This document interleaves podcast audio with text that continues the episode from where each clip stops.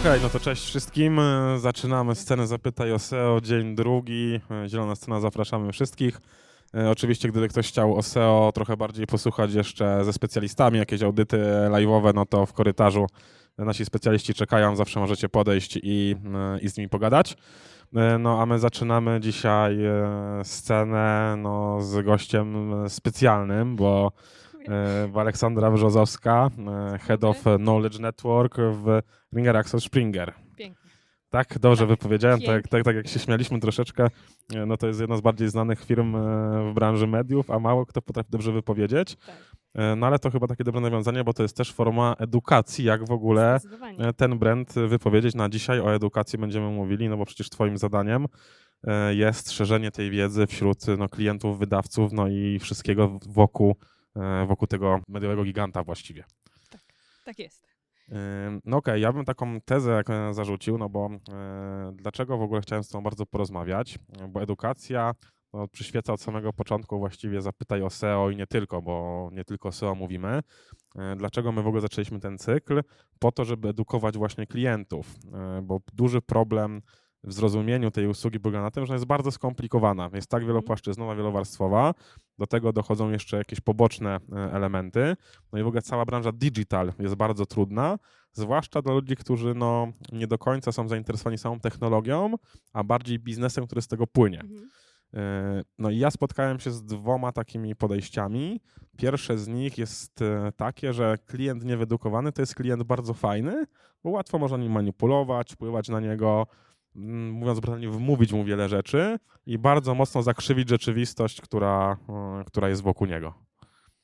E, Jak myślisz, czy to jest ten e, klient wymarzony, z którym powinniśmy pracować? Myślę, że zdecydowanie warto jest się w ogóle zastanowić nad tym, czy i dlaczego klientów edukować. Moim zdaniem to jest jedna z ważniejszych inwestycji, jaką firma powinna przedsięwziąć. Przede wszystkim to jest złapanie wspólnej płaszczyzny i wspólnego rozumienia tego, jakie są możliwości, tego, w którą stronę zmierza świat, cyfrowy przede wszystkim w tym momencie. E, I, e, i, i tego rzeczywiście, w jakim kierunku poprowadzić e, czy kampanię, czy w ogóle zrozumieć cele biznesowe, jakie stoją i wyzwania. E, Drugą sprawą to jest kwestia tego, że bardzo wiele możemy nauczyć się o samym kliencie, jak zaczynamy prowadzić różnego rodzaju programy edukacyjne, czy rozmawiać, bo to najważniejsze jest, żeby to była dwustronna komunikacja i żeby e, rzeczywiście poznać potrzeby i, i, i dokładnie biznes. No a trzecia to, e, to tego, że jest to też świetne miejsce na budowanie relacji. Ale odpowiadając na Twoje pytanie, myślę, że klient niewydokowany jest tylko na początku fajnym, łatwym klientem, bo na koniec dnia bierzemy na siebie ogromną odpowiedzialność e, za emocje i za wynik. E, Za emocje tego klienta, który na koniec dnia może patrzeć na sprawy oczami i soczewkami innych osób, które zaczynają mu doradzać, komentować. e, I on potem powie: Słuchajcie, no, powiedzieliście tak, my zrobiliśmy tak, więc to jest kwestia też decyzji, które trzeba podejmować na różnych etapach projektu. E, I wydaje mi się, że to, to, to jest najgorszy klient, jaki może być, bo na początku może to jest łatwe, bo, że tak powiem, szybka, szybka krótka piłka, ale w perspektywie to rodzi same ryzyka i, i, i w ogóle na koniec dnia moim zdaniem też bardzo słabe relacje, bo tak jak mówię, to jest kwestia tej odpowiedzialności, do, do którego momentu odpowiedzialność bierze agencja, a od którego momentu bierze odpowiedzialność klient za swoje własne działania. No tak, ja myślę, że to, to mówisz zdecydowanie prawda.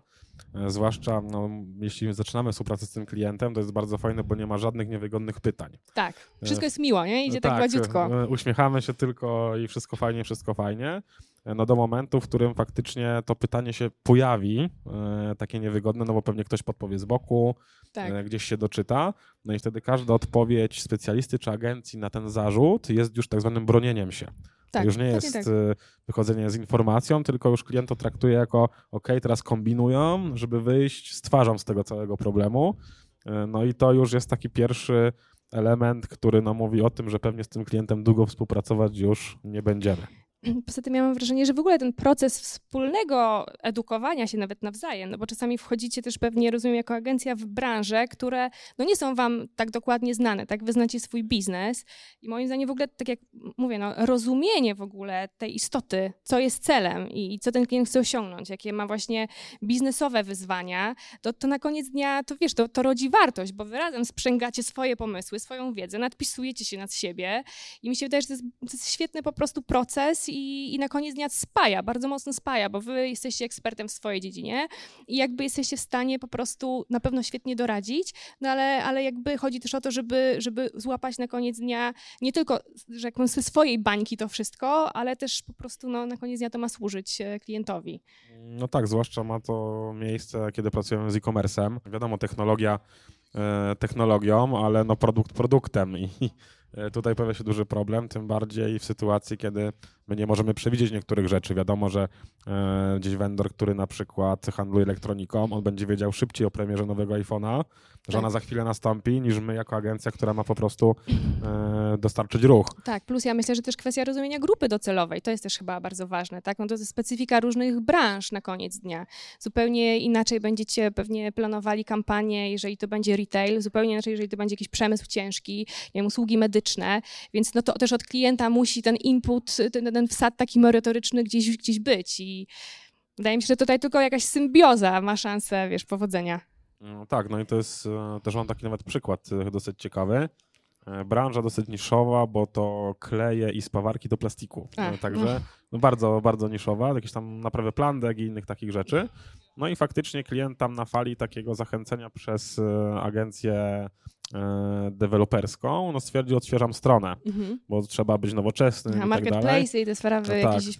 Tak, no ale zrobili super stronę, peł- pełna profeska nowoczesna, chętnie bym tam kupił, była bardziej dla mnie intuicyjna, no ale sprzedaż spadła właściwie nam o 60%, e, no bo okazuje się, że grupą docelową e, branża dosyć wygasająca w tych spawarkach Okej. i to są z reguły mężczyźni 60+, plus, A, którzy się tym zajmowali.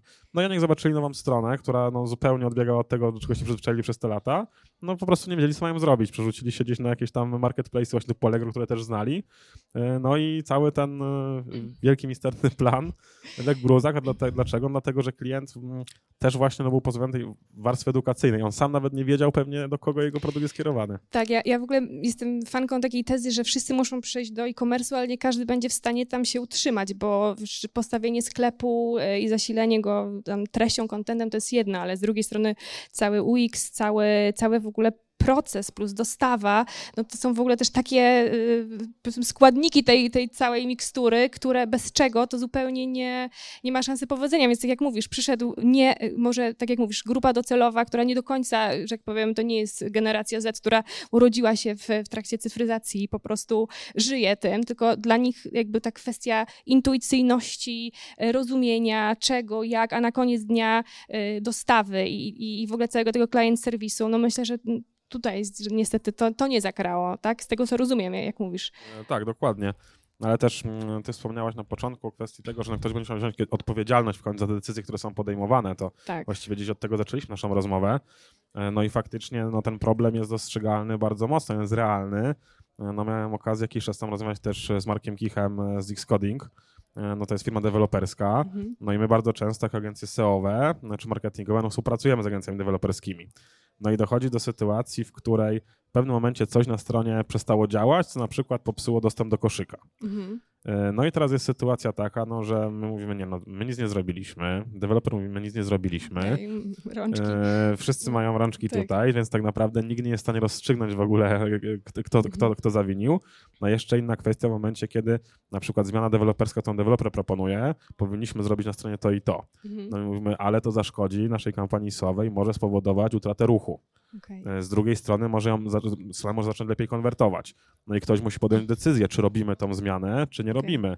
No wiadomo, deweloper zawsze powie robimy, no bo to Tak. jest jego interes, my powiemy nie robimy, bo to jest nasz interes. To, to w ogóle I faktycznie no, klient musi podjąć Tak. tą decyzję, on jest odpowiedzialny finalnie ogóle- za, Tak, w ogóle tu mi, tu mi ciekawą myśl, przepraszam, że tak wyszłam słowo, y, poddałeś, że to jest też jakby ta rola klienta w pewnym momencie jest trochę na takiego mediatora, bo on ma iluś tam vendorów, każdy dostarcza jakiś kawałek i na koniec dnia to chodzi o to, żeby łapać synergię między tymi dostawcami, żeby oni też się rozumieli nawzajem, tak? Bo to też nie chodzi tylko o taką komunikację klient, vendor, klient, vendor, klient, vendor, tylko tego, żeby na koniec dnia usiąść przy jednym stole, znowu mieć ten cel gdzieś tam na górze i żeby wszyscy rozumieli, do czego my dążymy, tak? I czasami to jest być może dla takiego dewelopera jeden mikrokrok do tyłu, żebyście wy mogli pójść do przodu, ale potem ta sytuacja się zamienia, tak?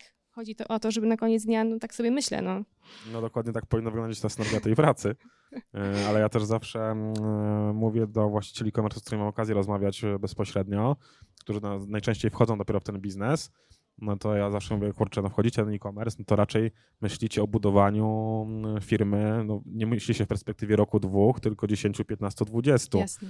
I teraz jeżeli wy chcecie związać się z tym biznesem, najprawdopodobniej chcecie go przekazać swoim dzieciom czy komuś innemu dalej, no to chyba wypadałoby cokolwiek wiedzieć na temat tego, czym będziecie się zajmować teraz. Tak, to, to jest w ogóle też ciekawy wątek, bo Tutaj, jeżeli mogę się podzielić doświadczeniem, my też w ramach naszej firmy mamy kilka e, takich programów edukacyjnych i jeden jest skierowany do prezesów firm, różnych firm, e, nazywa się Digital CEO i właśnie dokładnie przyświecała taka idea, że w, często w, nie, w wielu firmach, dużych, mniejszych, różnych, e, wygląda to w ten sposób, że jest prezes, który zna hasło transformacja cyfrowa i on sobie zatrudnia tych takich młodych, yy, przepraszam, za, a, tak, dynamicznych, koki po prostu e, e, menadżerów, którzy mówią jakimś metajęzykiem, który jest zupełnie niezrozumiały dla tego prezesa. On mówi tak, tak, macie wolną rękę, róbcie to, róbcie tamto, a sam czasami boi się zadać podstawowe pytania, bo, bo ma takie wrażenie, że będzie tak trochę się czuł niezręcznie, że nie, nie ma pojęcia, co się dzieje, a generalnie zarządza ogromnymi budżetami.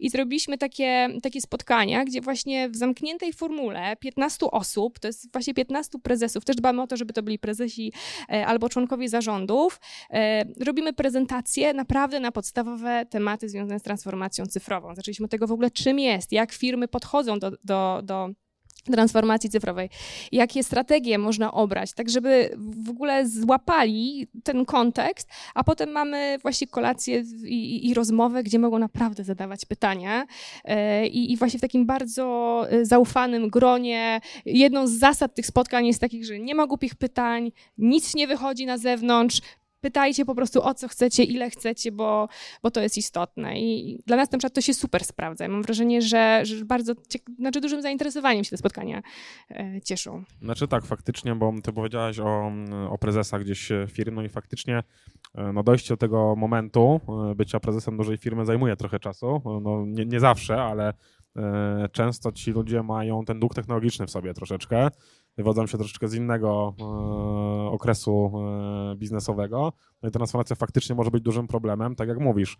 Ale tak trochę płynnie przeszłaś do tego właśnie e, elementu. No powiedzieliśmy sobie, że no, warto jednak, żeby ten klient cokolwiek wiedział na temat tego, co my robimy.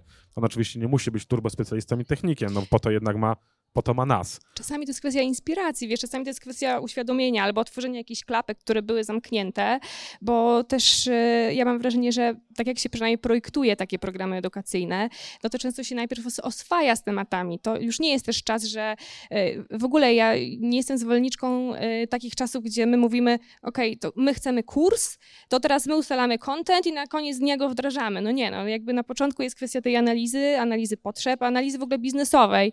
Potem, a potem jest kwestia właśnie projektowania tego, w zależności od tego, jaka jest potrzeba, czy, czy jest to kwestia bardziej jakby dostarczania doświadczeń, czy to jest kwestia bardziej doświadczenia też zasobów, bo no, mówmy się, tak no, po prostu przekazanie jednorazowe to w ogóle nie ma sensu. To, to musi być e, cykl, to musi być coś, co jest takie, przepraszam za, za sformułowanie, ale takie sticky, no, to, to po prostu musi się kleić i, e, i na koniec dnia, żeby rzeczywiście doszło do jakiejkolwiek zmiany na poziomie takim behawioralnym u osoby, która jest edukowana, no to, to muszą być różne metody i one muszą być rozłożone w czasie, więc e, to, co robicie też jest super, bo z tego, co mówiłeś, to jest cykl waszych spotkań, więc to, to nie jest jakaś jednorazowa akcja, bo takie rzeczy to w ogóle nie mają sensu. E, dobra, no dzięki, że nie musisz tak słodzić nam bardzo, ale, ale za, za, zawsze miło usłyszeć. E, ale no, miło się wspierać, no wiesz, tak. na tym etapie. No, jeżeli robicie coś wartościowego, no to warto, wiesz, to kontynuować. E, ale fajnie, z twojego ust padło fajne stwierdzenie, to było projektowanie... Takich programów Tak, tak, projektowanie programu edukacyjnego. No to jest takie, może się wydawać dość enigmatyczne, no dla mnie nawet jest trochę, bo faktycznie e, to nie jest tylko i wyłącznie zrobienie kursu, tak jak powiedziałaś, czy zaproszenie kogoś, posadzenie i zrobienie mu prezentacji. To jest cały proces, który trzeba zaprojektować w jakiś sposób, no i pewnie najczęściej indywidualnie pod konkretne grupy. No bo nie każdy, tak jak mówisz, no inaczej będzie się edukowało prezesa firmy, inaczej będzie edukował szeregowych pracowników, tak. którzy będą zupełnie inne zadania musieli w całym tym procesie podejmować później. E, no jak w ogóle podejść do tego całego jak zidentyfikować w ogóle te grupy, jak, w ogóle się do tego zabrać, bo Mhm. od tego Ja powinniśmy zacząć. też o takim dużym programie, który mamy i o jego historii, bo to może być dosyć ciekawe. E, My od siedmiu lat prowadzimy Impact Academy. To jest taka e, akademia, program edukacyjny, gdzie, do którego zapraszamy naszych klientów. E, No, no jakby klientów z różnych branż, bo to generalnie chodziło nam o marketing menadżerów, PR menadżerów, osoby, które planują też media, bo my jako wydawca zawsze byliśmy postrzegani jako placement na samym końcu. To znaczy jest klient, jest jego budżet, a po drodze są różne, e, że tak powiem, podmioty, które gdzieś tam sobie pod, podgryzają te, te, te, te budżety. I dla nas to było bardzo ważne, e, żeby wypozycjonować się jako eksperci i też jako firma, która ma u siebie konkretne działy, które zajmują się strategią marketingową, rozwojem, rozumiemy potrzeby i, i bolączki klientów i jesteśmy w stanie na nie odpowiedzieć. E, I, i tego nam br- zabrakło, takiego rozpoznawania nas i postrzegania nas jako, jako firmę, nie tylko, e, nie tylko jako na koniec dnia wydawcę mediów. E, I odpaliliśmy taki projekt, e, gdzie zaczęliśmy poruszać tematy z digital marketingiem i jakby to, co tam się dzieje, mamy e, seminaria, które się dzieją więcej raz w miesiącu, mamy dwa duże Impact Day'e e, dwa razy w roku, webinaria, podcasty, więc też jakby z każdej strony próbujemy tą wiedzę utrwalić. To nie jest tylko jakieś jednorazowe albo jednego rodzaju wydarzenie. E, teraz jesteśmy na etapie, że mamy kilka, kilka tysięcy klientów przeszkolonych, bo stwierdziliśmy też, że najfajniej jest to zrobić w ramach akademii, to znaczy klient zaczyna pewną drogę i na koniec roku e, dostaje certyfikat, dostaje pewien, jakby wchodzi do szkoły, tak to trochę chcieliśmy e, e, dookreślić E, i nam się to super sprawdza. Znaczy mamy wrażenie, że to też, co jest tutaj bardzo istotne, to to, że my na przykład na, na seminariach mamy części warsztatowe, gdzie my z klientami po prostu też rozmawiamy, jakie są ich potrzeby. Więc mamy taki playground trochę, gdzie, gdzie też e, chociażby, nie wiem, nasze nowe produkty testujemy, nasze rozwiązania. Bezpośrednio mamy od razu grupę, która jest w stanie odpowiedzieć, czy to w ogóle się sprawdza. E, zapraszamy wielu różnych oczywiście specjalistów ze świata, ale też pozycjonujemy tam naszych ludzi. Chodzi o to, żeby oni rzeczywiście widzieli, że na koniec dnia tym ekspertem to, to nie jest mm, X osoba XY gdzieś tam, której zapłacimy, żeby przyszła, ale to są nasi strategzy, to są nasi badacze, to są nasi osoby, nawet które, które bezpośrednio są z nimi w kontakcie, bo sprzedają im reklamy, więc to rzeczywiście jest, y, my podeszliśmy do tego bardzo holistycznie, że z jednej strony ich angażujemy, no bo są, przychodzą, z drugiej strony bardzo mocno dbamy o merytorykę, a nie o przekazywanie treści sprzedażowych, bo to jest też coś, na co są uczuleni po prostu klienci. E, Także e, też wpadliśmy na pomysł, że może fajnie się dogadać z IAB, żeby też, e, znaczy, żeby też dawać, przyznawać punkty di- DIMAKowe. Nie wiem, czy, czy, czy wiesz, ale no, e, po certyfikacji, żeby można było re, recertyfikować e, swój dyplom, no to, e, no to trzeba nazbierać ileś tam punktów. I my zawsze dostajemy też maksymalną tą ilość punktów, więc to też świadczy o tym, że ta merytoryka jest naprawdę na wysokim poziomie. E, No i plus to się dzieje regularnie. Ta regularność też jest bardzo ważna. To, więc to, to, to mi się wydaje, że są takie po prostu elementy sukcesu, że rzeczywiście dostarczasz wartość, bo klient też ma ograniczony czas, więc to jest tak, że to musi w jakiś sposób być powiązane i dla niego e, wartościowe. E, do tego stopnia, że w pewnym momencie też zaczęliśmy robić rzeczy, które nie są dla klientów tylko i wyłącznie związane z ich pracą i z tym, co muszą zrobić, czyli bardzo, nie wiem, tematy branżowe, ale też takie, które są związane z ich własnym rozwojem. Na przykład, nie wiem, kompetencje marketera w takim, takim roku, albo na co warto postawić. Nie wiem, mieliśmy jakieś sesje well-beingowe, więc y, wydaje mi się, że przede wszystkim, tak jak, tak jak mówię, trzeba podejść bardzo holistycznie do tego, czyli z jednej strony przekazać wiedzę, doświadczenia, bo też zazwyczaj myślimy o tym, żeby były jakieś fajne elementy rozrywkowe w tym wszystkim. No musi to też być rozłożone w czasie, to musi być ciągła praca. Yy, No i tak, no i, i to się samo roluje. Ja mam wrażenie, że, że to też wśród firm jest tak, że e, budżety szkoleniowe są ograniczone. E, Nie każdy może się załapać na to, żeby gdzieś wyjechać na jakąś konferencję czy wziąć udział w szkoleniu. E, Nasz, e, nasze Nasz program jest darmowy, więc to też myślę, że jest jakaś wartość taka, że my rzeczywiście zapraszamy tych klientów i oni mają poczucie, że wow, dostaję coś wartościowego, a jednocześnie no, nie jest tak, że obciążamy jakoś bardzo mocno e, budżet firmy. Tak mi się wydaje, że to, to, to są takie elementy, które na pewno warto rozważyć, tak? Czyli powiązanie z jakimś celem długoterminowe e, i tak jak mówię, odpowiednie powiązane z celem biznesowym.